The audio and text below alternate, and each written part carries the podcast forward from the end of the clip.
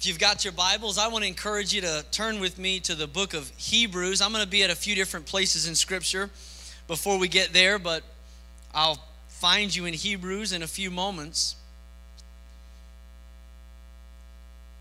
As we get ready to jump into the Word this morning, why don't we just take a moment here and just ask God's favor and blessing on the Word? Father, thank you so much that every time we open the pages of this holy book, Lord, we have the opportunity for an encounter with you. God, this is a living word, it's active. God, it speaks directly to our hearts and lives. And Lord, we invite that Holy Spirit voice to speak to us today. If there's even just one thing that we need to hear and receive today from you, God, help us to extract it from this message, to apply it to our hearts and lives, and to respond in obedience to the word that you speak. God, we thank you for it. Anoint my lips, strengthen this voice, God, in Jesus' name. And everybody said, Amen. Amen. You know, uh, 2017 is, is gone tomorrow. I mean, we're just a few hours away, about 12 hours and 20 minutes, and we'll be counting down. And I don't know what kind of year it's been for you. I would imagine in a room this size, with this number of people, there are some of you that are looking back on 2017 and you're saying, This has been the best year of my life.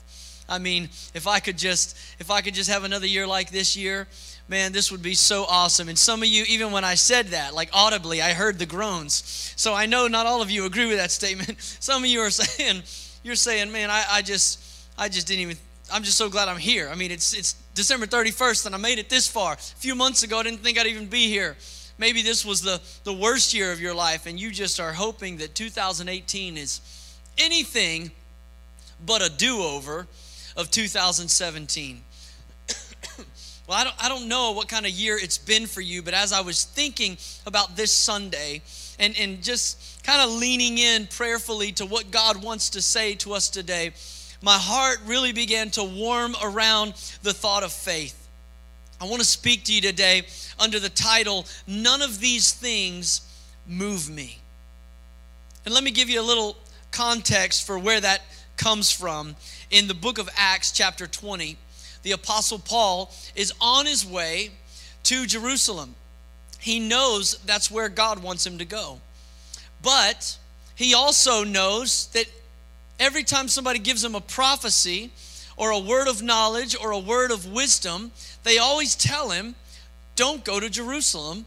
If you go to Jerusalem, something bad's going to happen. But Paul is unmoved. He says, I, I know that's where God wants me to go. And so here in Acts chapter 20, he's speaking to the leaders of the church of Ephesus. And, and this is what it says. this is Paul speaking, Acts 20, verse 22.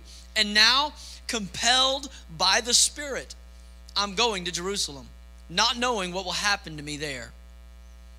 I only know that in every city, the Holy Spirit warns me that prison and hardship are facing me. However, I consider my life worth nothing to me. My only aim is to finish the race and complete the task the Lord has given me the task of testifying to the good news of God's grace. He said, However, I consider my life worth nothing. I like the way the the New King James Version and the original King James puts that verse 24. It says it like this Paul said to them, But none of these things move me. In other words, I, have a direction from God. I know what He wants me to do. Now, I've got plenty of reason to doubt my safety. I have plenty of reason to think that my mission may fail according to what everyone else is saying. but I've heard from God. And none of these things move me. As I was looking at that story, I remembered another one that happens just a few chapters earlier in the book of Acts. It's Acts chapter 17. Let me give you a little bit of the narrative. Paul comes into the town of Thessalonica and he begins to preach. And the Bible says in Acts 17, 1 through 4, that, that many people began to believe. Many people received the message. Both Jews and Gentiles, even prominent women in the community, began to come to faith. But then it says down in verse 5 of Acts 17, it says, But other Jews were jealous. So they rounded up some bad characters from the marketplace. they formed a mob and they started a riot in the city. They rushed to Jason's house in search of Paul and Silas in order to bring them out to the crowd. But when they did not find them, they dragged Jason and some other believers before the city officials, shouting, These men have caused trouble all over the world, and they've now come here. Again, I, I like the King James translation of that last verse. It says, These who have turned the world upside down have come here too. And I just thought about the the beauty of those two contrasting statements that here are men who turn the world upside down for the sake of the gospel. And here is a man, Paul, who says, None of these things move me. I think it was D.L. Moody that made this statement. The men that move the world are the ones who do not let the world move them. Now, in saying that, I don't mean that we're detached and aloof and that we just stand stoically by and watch things happen and say well it doesn't it doesn't move me no that's not true i mean even jesus was moved the bible describes jesus and his ministry oftentimes uh, prefacing his miracles and his ministry with this phrase and jesus was moved with compassion jesus was moved to tears Jesus was moved to do miracles, to, to heal people, to proclaim the good news. There was even eventually, Jesus was moved to lay his life down on the cross to die for the sins of the world. Jesus was moved, but it didn't matter if the crowds were shouting, Crown him as a king, or if the crowds were shouting, Crucify him. Jesus wasn't moved in his faith.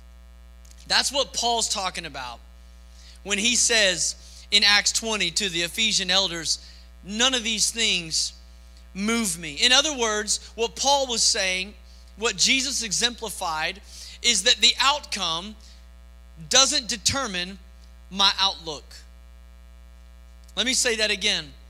My outcome doesn't determine my outlook. Everyone is looking somewhere. Everybody's looking for, for some kind of answer. The psychologist will tell you you need to look within.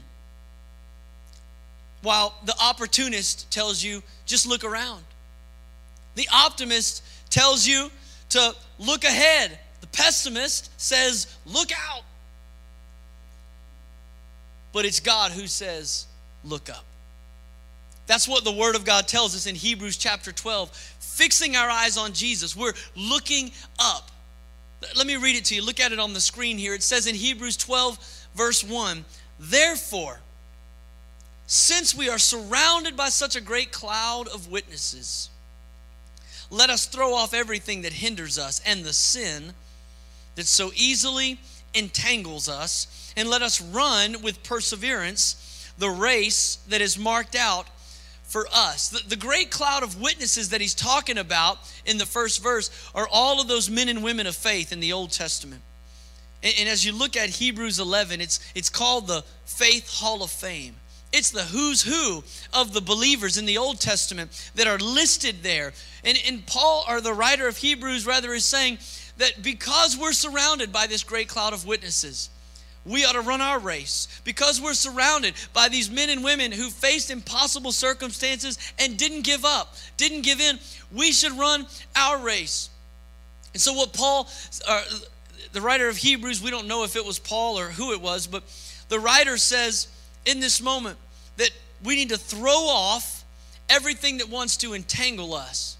In other words, we need to get a posture that says, none of these things move me.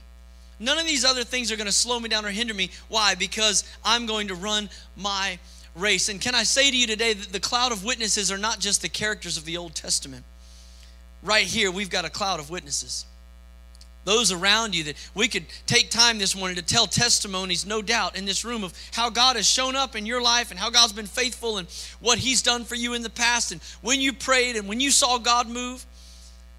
And He's saying to us, look at verse 2. We need to fix our eyes on Jesus, the pioneer and the perfecter of our faith. I love that. He's the pioneer. That means he was the first one and he's the perfecter. That means he did it right. He's the pioneer and the perfecter of our faith. For the joy set before him, Jesus endured the cross, scorning its shame, and he sat down at the right hand of the throne of God. He fixed his eyes on the course he was to run. And it, we're to fix our eyes on Jesus. Look, I don't know what these things have been for you in 2017. But my prayer for you is that, that you can end this year saying, None of these things move me. Maybe you prayed for something and it didn't work out the way you wanted it to. Maybe you were believing God and it seems like He didn't answer. It seems like He didn't come through. I don't know what the circumstance is. I don't know if you're chalking it up as a great year or a bad year. But sometimes the thing that holds us back from God's best is something that's good, not bad. So I'm not just talking about the negative things, I'm talking about all the things the good and the bad that you would be able to say, None of these things move me. My eyes are fixed, my gaze is set. So, if we're going to talk about faith, let's go right here to Hebrews 11. And I want to read the first verse because it's, an, it's a good working definition of what faith looks like. Here's what it says Hebrews 11 1. Now, faith is confidence in what we hope for and assurance about what we do not see. That's what faith is confidence in what we hope for and assurance about what we do not see. Now, I want to give you an illustration. This is very elementary, but I hope it'll help us today. I want to show you a picture of a shape. What shape is that? That's a triangle. That was not a hard quiz. I'm glad you passed. That's a triangle. The reason that you can look at that and know that that's a triangle is because you know what that shape looks like. From where you're sitting, that's a triangle. But I would say that if you saw it from a different angle, you might say it was a different shape. You're only looking at it from one side. Can you show us the next picture? Now that's similar, but that's a pyramid. That's a different shape. And what I would appeal to you today to understand is that faith is three dimensional. A lot of times, see, we come at faith from one side. We come at faith with one vantage point, and we can misinterpret and misunderstand the faithfulness of God if we don't see faith for what it really is. I would dare say there's probably even people here in this service that you've gotten frustrated this year because it seems like God hasn't answered your prayer. You've gotten frustrated because it seems like God hasn't heard you. Or worse, He did hear you and He doesn't care. But I would tell you today that God always hears us when we pray, and God always answers prayer. And you say, well, that might sound good on a Sunday morning, but you don't know what I've been praying. You don't know what I've been seeing. What I would say to you is, you've been looking at one dimension. And I want to tell you today there's three dimensions to prayer. The lens that you see faith through will determine your faith's ability to see you through many people come to the end of their faith because they don't have a fresh revelation of how God is moving. Let me tell you about these three dimensions of faith. The first one, if you're writing notes today, is triumphant faith. Triumphant faith is where 90% of the conversation about faith rests in the church. We talk about triumphant faith. And we ought to talk about it because triumphant faith is faith that gives us the victory. How many of you like winning? To quote our 45th president, I like winning. Faith involves victory. The Bible says we can go from faith to faith. the Bible says we have a, a victory that overcomes the world, even our faith. There's a faith that is triumphant. I, am going to back it up with scripture. I'm going to show you what I'm talking about here. Romans chapter 10, verse 10, a verse that we often quote. Here's what it says For it is with your heart that you believe and are justified, and it is with your mouth that you profess your faith and are saved. That's triumphant faith. When a person puts their their faith in God, when a person trusts Jesus for salvation, the Bible says in Second Corinthians that, behold, all things have become new. The old is gone. You're a new creation. The Bible says when a person puts faith in Jesus that we are translated out of the kingdom of darkness and into the kingdom of light. Is anybody glad about that? I'm going to ask this side. Anybody anybody with me here today? Come on, the Bible says when you exercise faith in Jesus, that in the spirit realm, not something off in the distant future, right now, the Bible says you are seated with Christ Jesus in the heavenly places. That's a place of authority. That's, that's a place of power. The Bible says when you exercise faith in Jesus for salvation, immediately your sins are thrown as far as the east is from the west. They're to be remembered no more. That's what I'm talking about when I say triumphant faith. Ephesians 2, verse 8 says it like this It is by grace you have been saved through faith.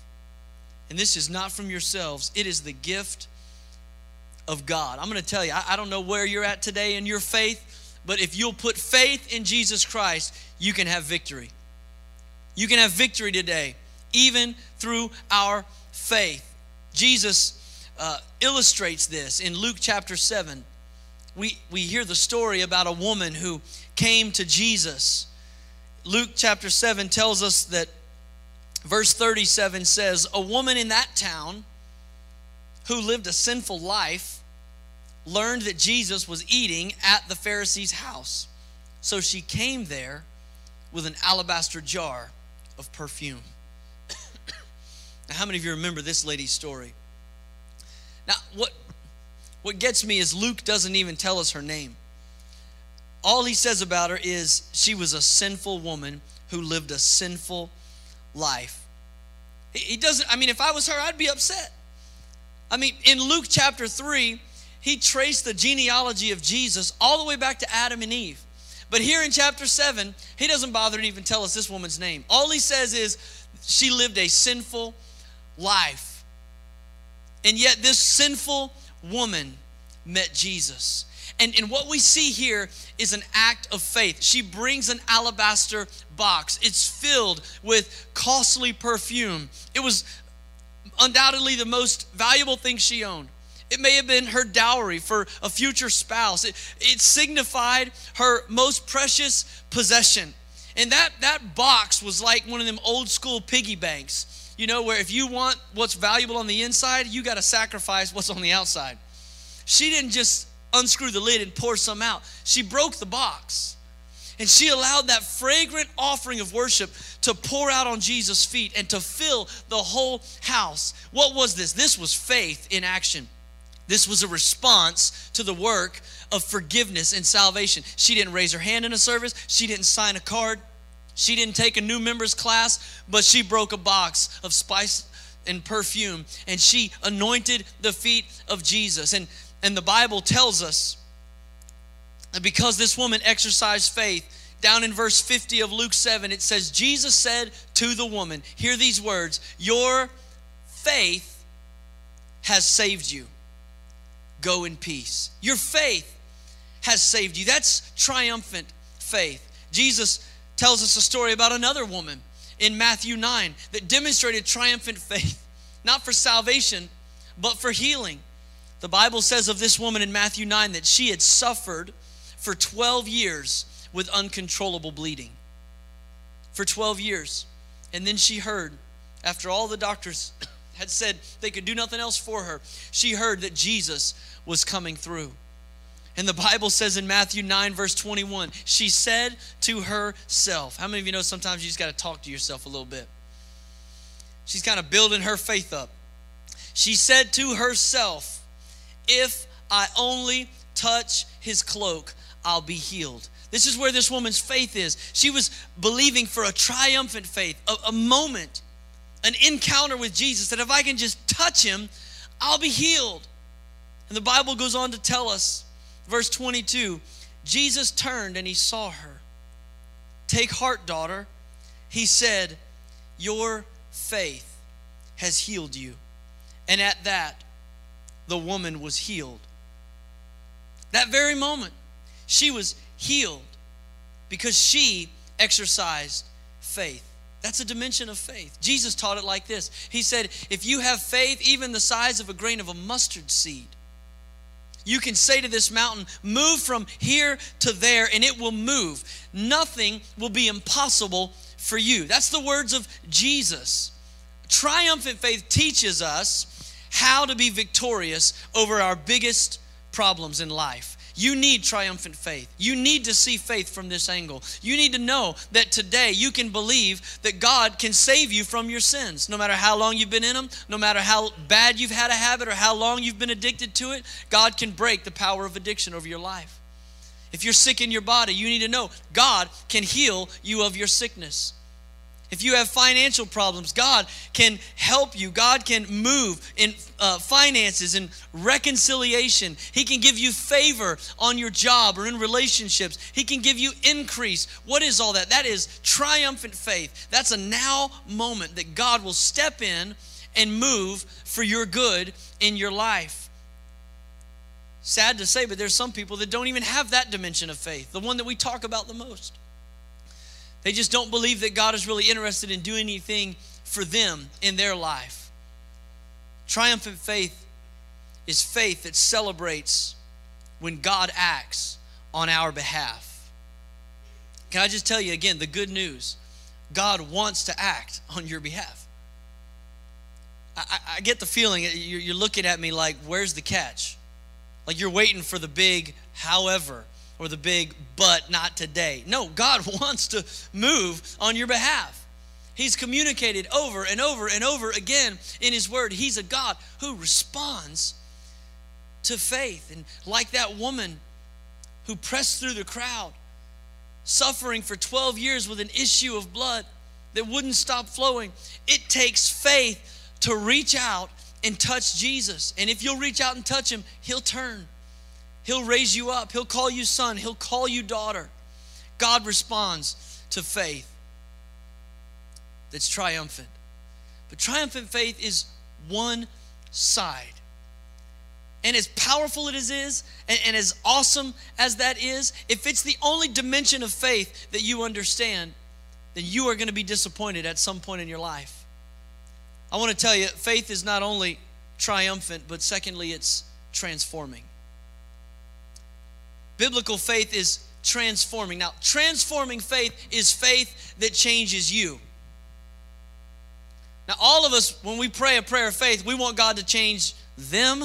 We want God to change the situation. We want God to change the diagnosis. We want God to, to change the statement. We want God to change everything else. But transforming faith is faith that changes you. How many of you know that not everybody who wants uh, to have change for the problem actually wants to change as a person. Like if God could if God could fix the situation and not mess with me, that would be great. But transforming faith requires us to change. You know, it's, it's a lot easier to pray, God, could you fix this, than it is to pray, God, could you fix me? That's the difference. Transforming faith says, God, I recognize that maybe the way you're answering this prayer is not changing the circumstances, it's changing me. I'll illustrate it with lyrics to a song that was recorded in 1995 by Scott Krippayne. I think it perfectly illustrates this second side of faith. the lyrics say, All who sail the sea of faith find out before too long how quickly blue skies can grow dark and gentle winds grow strong. Suddenly, fear is like white water pounding on the soul. Still, we sail on knowing that our Lord is in control. Sometimes, He calms the storm with a whispered, Peace be still. He can settle any sea but it doesn't mean He will.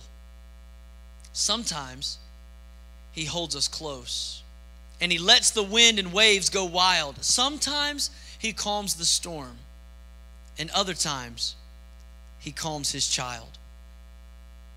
See, if we don't see this second side of faith, we'll mistakenly believe that God is ignoring us, that we're praying and God's not listening, or that God doesn't care, or we'll think that God doesn't respond to our faith. Maybe it's me and He responds to other people's faith. Maybe I'm praying wrong. Maybe I'm not doing it right. We'll start to internalize and, and, and let doubt creep in. We can be so busy looking for what God is doing for us that we miss what God is trying to do in us. That's the difference in a triumphant faith and a transforming faith. There's something that God wants, not just for you, but in you. That's why the writer of Romans, Paul the Apostle, said in verse 1 and 2 Therefore, I urge you, brothers and sisters, in view of God's mercy, that means in, in view of redemption, in view of Jesus dying on the cross for you and forgiving you of your sins and raising from the dead and ascending back to the throne and making a way for you to get to God, in view of all that, offer your bodies as a living sacrifice, holy and pleasing to God. This is your true and proper worship. And then he goes on to explain. He says, Do not conform to the pattern of this world. Look at the next three words with me be transformed.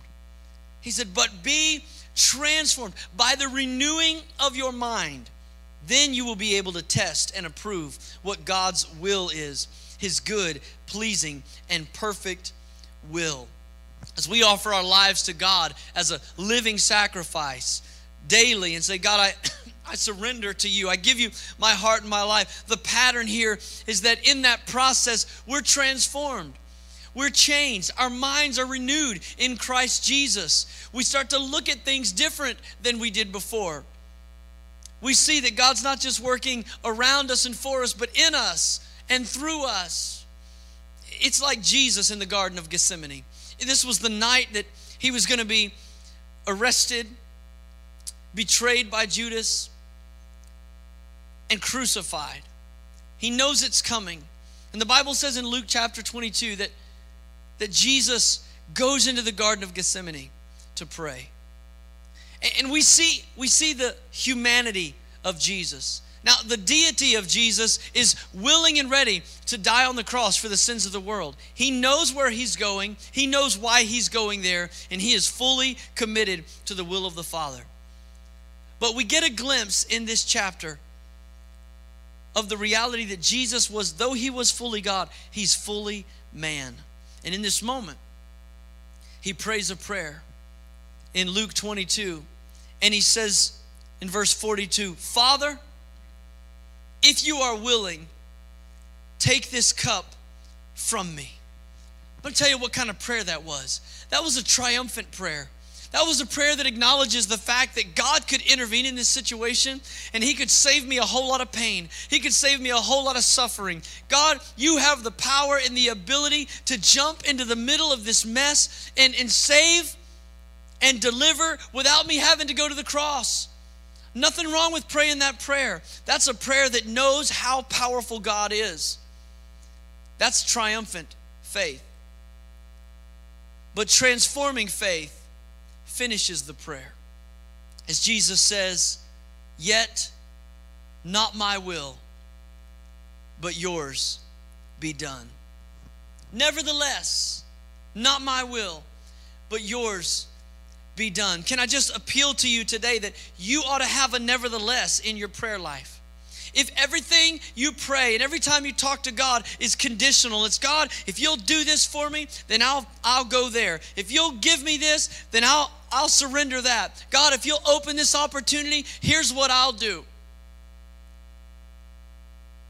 But a transformed prayer says, nevertheless, if you don't do what I'm asking you to, if you don't come through the way that I want you to.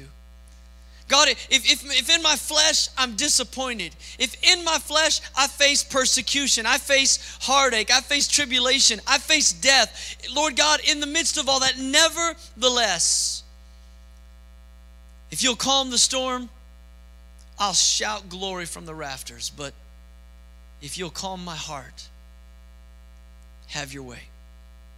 have your way.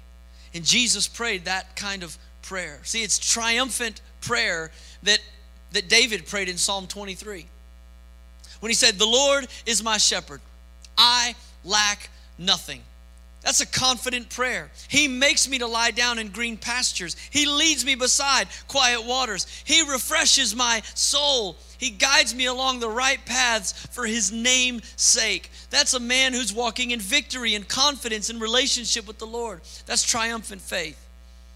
But it's transforming faith that carries the next verse of Psalm 23 when he says, Even though, even though I walk through the darkest valley, I will fear no evil, for you are with me. Your rod and your staff, they comfort me. I'd rather just stay beside the green pastures and the still waters. How about you? I'd rather just stay there. But we have to have another dimension of our faith that says, I can recognize that when I'm going through the valley of the shadow of death, your rod, your staff, they're there. They comfort me because you're with me. And my faith doesn't vanish when I can't see your hand in the dark shadows. When you're not blessing me, when you're not feeding me and, and nourishing me and causing me to lie down in green pastures, when I'm going through difficult days, nevertheless, you're with me. But there's a third dimension to this faith. And it's the third dimension that allows David to write the final verse of Psalm 23 when he said the words, And I will dwell in the house of the Lord forever. Something in that moment caused him to lift his eyes beyond the here and now and the circumstantial, the good, the bad, and to long for heaven. And that's a transcendent faith.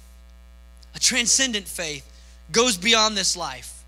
It, lo- it looks beyond all of this.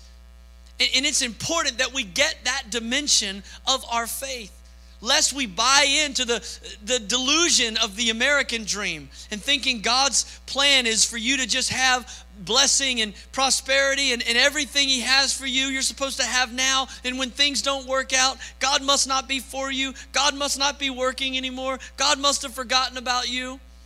When in reality, the Word clearly tells us to lay up treasures in heaven where moth and rust can't destroy it. There's a greater reward. There's a faith that, that transcends what we're currently experiencing. Paul the Apostle said it like this in Romans chapter 8. In the book of Romans, he, he outlines all that God has done for us. He, he illustrates for us so vividly how depraved and wicked the human heart is, and yet how God has redeemed us. And then he gets to Romans 8, and it's like the climax of the gospel. And right at the end of Romans 8, verse 37, this is the nail in the coffin of his argument. He says, No, in all these things, we are more than conquerors through him who loved us. In all these things, let me tell you, that's a big all. He went through a lot. Maybe you've gone through a lot, but that all is big enough to include all. And in all these things, he says, we're more than conquerors through him who loved us. And then look at the next verse. Right away, he illustrates what that all includes. And he says, For I am convinced that neither death nor life, neither angels nor demons, neither the present nor the future, nor any powers, Neither height nor depth nor anything in all creation will be able to separate us from the love of God that is in Christ Jesus our Lord. He says we're more than conquerors. And, and it's like the first illustration he can grab is life and death. Our victory doesn't end when our life ends. Amen? He said we, we're more than conquerors in life and in death. This is transcendent faith. See, triumphant faith is the kind of faith that walks into the room and, and prays that God's going to raise the dead. And, and, sometimes He does, and praise God that He's an immediate God that does miracles signs, and wonders. But a transcendent faith recognizes that death is not defeat, death is a victory. That's the faith that Paul got to. That's the dimension of faith that he understood in Philippians when he said, For me, to live is Christ, and to die is gain. It's, it's gain. I mean, I want to live, I want to serve Christ all the days of my life. But I recognize my faith transcends this life. I've got hope. In fact, Paul said in another place, he said, If we have hope for this life only, we are most pitiable among men. I mean, if this is what it's all about, you should pity us because Paul had been persecuted, he'd been stoned, he had been shipwrecked, he had been naked and abandoned, and he'd been through all kinds of stuff. But he wasn't saying, Oh, God's forgotten about me. God doesn't listen to my prayers. He doesn't meet my needs. No. He said, We're more than conquerors. What does that even mean? To be, I mean, if you win, you win. What's more than a conqueror? I think a conqueror is somebody that wins. More than a conqueror is somebody that can win even when they lose. And that was the Apostle Paul. His faith transcended the realities of the circumstances that he was facing. You need to have a transcendent faith, a faith that knows that death is not the end. Death is actually the beginning. See, triumphant faith is, is for the moment. And thank God that He responds to triumphant faith, that God gives us the victory in Christ Jesus our Lord. That you can have a moment with God today in this service. If you'll pray and you'll call out to God, he, He's no respecter of persons. In other words, He doesn't have His favorites in the house. He wants to meet their need and not your need. No, God is a God that responds in the moment. And I, I, will encourage people as long as I have breath to call on God. I don't care how long they've had the diagnosis or if they're laying on their deathbed, we'll still pray for healing because God is a God that can raise the dead. Triumphant faith is for the moment. Don't miss the moment. But transforming faith is for life. It's the understanding that every day you're going to serve God. The, the goal is that you would become more and more like Jesus and that you would bear his image. And sometimes the things that we go through, it's not, it's not so that God can just intervene and, and step into the equation and solve it for us and be the hero. Sometimes he allows us to stay in the storm. He allows us to stay in the mess that we're in because he wants to change us, not the circumstances. He wants to move in you, in your life. So, transforming faith is for life. It's a posture that we take of understanding that God wants to prune my life, He wants to refine me, He wants to make me more like Jesus. And sometimes being molded can be difficult, but it's for our good that He's working. But transcending faith is for eternity. It's for eternity. And I want to look here in Hebrews 11 for the last few minutes at some of the people that are listed in this Faith Hall of Fame in Hebrews 11. Because as you read their story, you see one testimony after another of people who experienced triumphant faith. God showed up and did miraculous things. I mean, these this is the stuff that we all think about when we picture men and women of faith. We think about Abraham and Enoch and Abel and Noah and Sarah. We think about these great men and women of faith. But I want to tell you that the, the legacy of faith in Hebrews 11 doesn't stop with the names that are familiar to us. There's others that are listed here. other men and women who had just as much faith in God, but their circumstances looked completely different. So, the names I want you to look at are the ones that are unfamiliar to us. It says in Hebrews 11, verse 35 after listing all of these people that trusted God and saw God do amazing things, people that saw the dead raised, people that saw God extinguish fires and save them from the sword, people whose weakness was turned to strength. On and on, testimony after testimony. Verse 35 continues the testimony saying, Women received back their dead, raised to life again. I mean, that's triumphant faith right there. If you ever saw the dead raised, you know what victory looks like. But in the very next breath, look at the next three words. It says, There were others.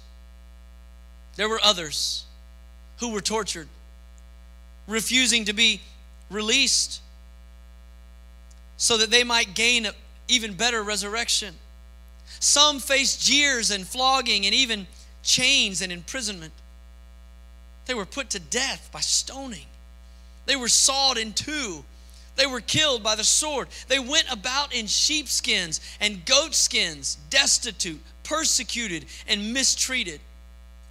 Doesn't look like the picture of faith that we like to celebrate. But look at the next verse. Verse 38 says, The world was not worthy of them. Yeah, they wandered around in deserts and mountains, living in caves and in holes in the ground. But look at the next verse. These were all. Now that's a big all. It includes every one of those men and women in Hebrews 11. They were all commended for their faith. Yet none of them received what had been promised, since God had planned something better for us, so that only together with us would they be made perfect. Can I tell you today, if you're going to have a, a, biblical understanding of faith, it always has to include the others. It always has to include those that, that are nameless. I mean, the heroes we think of, they're the ones that overcame incredible odds. They saw supernatural victories won on their behalf. But the others are the ones that trusted God and they still experienced persecution, they still experienced death. Faith, for one, looked completely different than faith for somebody that had a different perspective, a different angle, a different vantage point. But I want to tell you today faith is three dimensional. They were all commended for their faith. The others remained nameless because they're numerous, not because they're faithless. The truth is, there's a lot more of the others than there are of the extraordinary. The Bible communicates to us here in this chapter, Hebrews 11, exactly what it is that the purpose and the plan for your life, for my life. Hebrews 11, verse 6, it says, And without faith, it's impossible to please God. That, right there in that one sentence, there's the purpose, please God, of your life, and the plan, have faith. Have faith in God and please God. And if you don't have this plan, you won't fulfill this purpose. I want to just challenge you today as we get ready to conclude this service. Some of you might be in need of triumphant faith. You might be at a place in your life right now where you need God to answer, you need God to intervene, you need God to work a miracle in your life. And I certainly hope that nothing that I've said today would discourage you from coming boldly and asking big prayers of God because the, that's what He invites us to. God invites us to come boldly into His throne room and to petition Him with our prayers and requests. There's no request off limits. You can go to God in faith, believing that God can work for your good. And not just that He can, but that He wants to work and that He can do it today. That's triumphant faith. Don't leave this place today without taking a moment to bring your needs to God. If you're at a crisis moment in your life, whether it's physical or relational or emotional or spiritual, know that God responds to your prayer. but I also know there are some of us here that need to experience a transforming kind of faith. A faith that'll trust God to mold us and shape us the way He desires to. Some of you, you've only seen faith from one dimension. You come to God with your list, but you haven't come to Him with your life. It's different to say, God, would you do this for me, than to say, God, I surrender. Your will be done, not my will be done. I'm not coming saying, God, if you'll do this, I'll follow. I'm saying, God, I surrender. I give you my life. And maybe some of the very things that you've been frustrated about are the very things that God, from His vantage point, sees as blessing in your life. Say, how could it be? How in the world could it be blessing? How could it be blessing? Listen, if every time you prayed a prayer, if God answered that prayer the way you wanted Him to answer it, you'd never get a bigger revelation of who God is. You would come to God with your prayer in expectation of what God would do, and He would do what you want Him to do.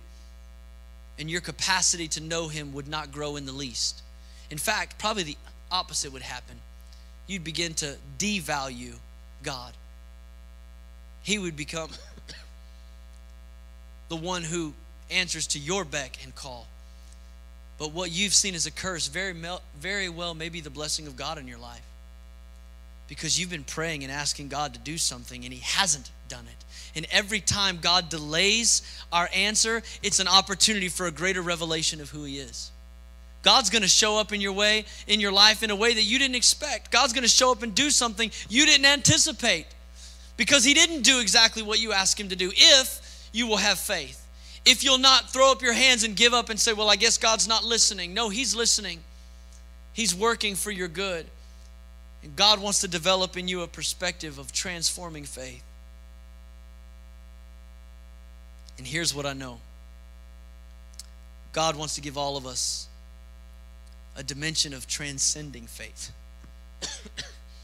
God wants us to be able to pull back from the grind of life, to pull back from all the stuff that wants to consume our heart and our lives and our energy and our time and our resources, all the stuff that we're convinced matters so much. And God wants us to have a faith that transcends all of this. A faith that understands that, that death is not a wall that we're going to run into, it's a turnstile.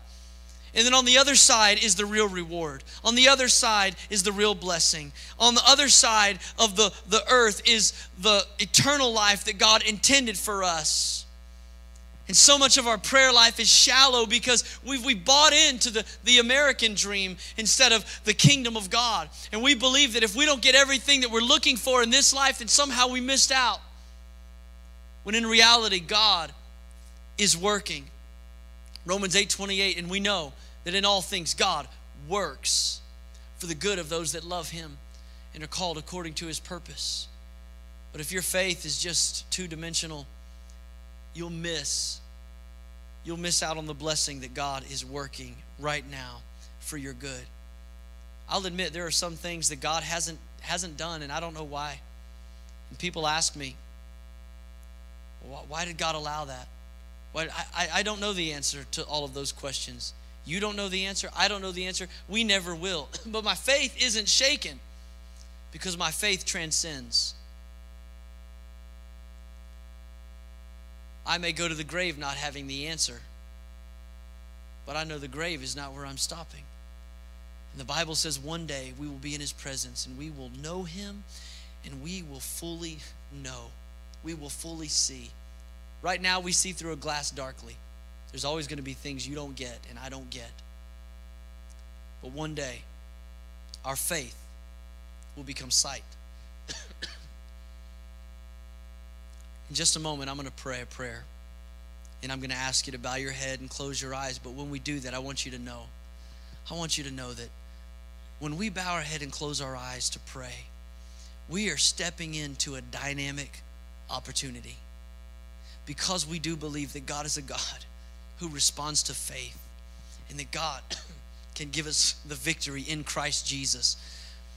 I want you to know that this isn't some formality that we just do to kind of wrap the service up.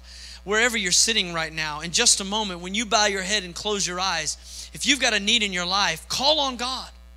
He can meet you in this moment because God, as we read in the text, He responds to faith.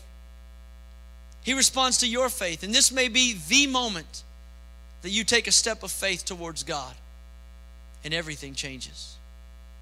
So I want to pray for you today. I want to ask you if you would just bow your head with me all over this room. Reverence God's presence with me for a few moments longer.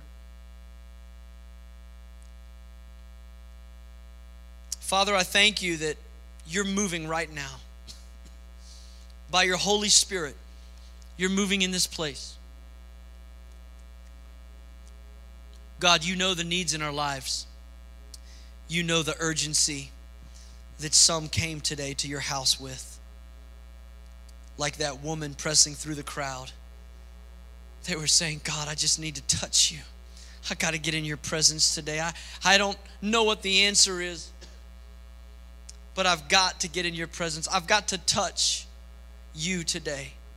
I need you to move. I need you to change this situation. God, you know the hearts of your people. Holy Spirit, would you just settle in on us right now? Let faith arise. Let doubt and fear be banished in Jesus' name. Let courage to believe rise up on the inside of us. I don't I don't care how long you've prayed or how long it seems like your prayer's gone unanswered. If you're here today and you say I need God to give me victory in an area of my life, maybe it's a battle with sin. Maybe you need Jesus to save you. maybe it's a battle with an addiction. Maybe it's not any of those things. It could be relational or financial. but if you're here today and you say, I need Jesus to intervene in my situation, I need a triumphant faith moment. I need Jesus to break through and do what I can't do. If that's you, would you take a step of faith right now and just raise your hand saying, That's me? God, that's me today. That's me. Thank you, thank you. Several hands have already gone up. Just as a, a moment of saying, God, I, you know my heart, now see my hand. I need you to move, God. I, I need you to do something. I want to pray for you right, right where you're seated. Make an altar. Father, today, Lord, your people are before you. We bow before you, God. We, we submit ourselves, our lives to you, God we look at the situation that we're facing and it seems impossible, but God, we know with you all things are possible. So, God, we're asking you right now to move in power, supernaturally. God, begin to move in our situation. Lord, for those that that need deliverance today, God, set them free. For those that feel bound in their flesh, in their hearts, God, set them free today in this moment. Lord, for those that need physical healing, God, we just, we come to you, the Savior, the deliverer, the healer, the Lord. God, we're asking you to bring healing right now in Jesus' name.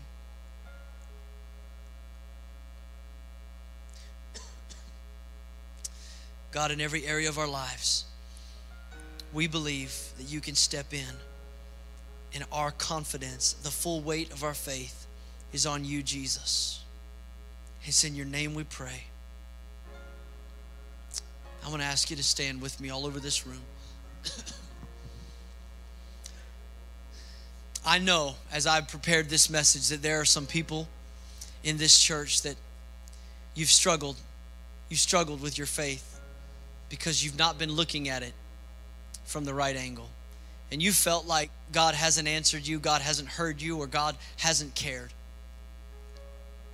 But today, God is speaking to you that it's not the storm He's trying to calm, it's not the circumstances He's trying to change, it's your life, it's your heart. There's things in you that need to change. And God's using those situations, He's using those circumstances. If you'll let Him to mold you and to make you, you need to pray a nevertheless prayer today. Nothing wrong with asking God to, to intervene, nothing wrong with asking God to move. But you need to pray a nevertheless prayer today and say, God, I surrender. I'm going to pray that prayer in my own words, and I want you to pray it in yours. If God's speaking to your heart today, Father, today I lay down my will, I lay down my agenda. God, I'm not gonna, I'm not gonna just shake my fist and demand my way. God, I want, and you know my desires. And you know my hopes and you know my ambitions, but God, I lay every one of them down at your feet. I submit them and surrender them to your Lordship. And God, I pray today, even if you have to break me, come quickly. I'm ready for you to move in my life. God, not my will, but yours be done. You're my Lord, and I trust you through the miraculous, and I trust you when I can't see you moving. I know that you're working for my good. So, God, I submit my will and my desires to you today. In Jesus' name, amen. As we get ready to close this service, if you're here and you say, you know, I, I, want somebody to pray with me today, the Bible says this. The Bible says, if anyone is sick among you, call for the elders of the church, have them lay hands on you, anoint you with oil, and the prayer of the righteous availeth much. We believe in the power of prayer in this church. And if you'd like someone to pray with you today, I want you to know this altar is open and the invitation stands. I'm going to pray a closing prayer to close out this year. And while I pray that prayer, if you'd like to come in agreement with someone at this altar, I would encourage you to just come to the front. We'll let the worship music continue to play. Come and we'll meet you here and we'll pray with you and we'll believe for God to do something in a moment in your life. Father, today, right now, we just, we, Lord, we lay this entire year, 2017, at your feet. Lord, take what was good, what was great, and Lord, take what was difficult and trying and use it for your glory in our lives. God, give us a greater dimension of faith as we move into 2018. Give us confidence to know that you are working for our good so long as we are submitted and yielded completely to your Lordship. Lord, we put our lives back on the altar today as a living sacrifice. And we move into this new year with confidence, knowing that if God is for us, who can be against us? So, Lord, we give you praise. And it's in the name of our Lord Jesus we pray. And everyone said, Amen. Amen. Amen.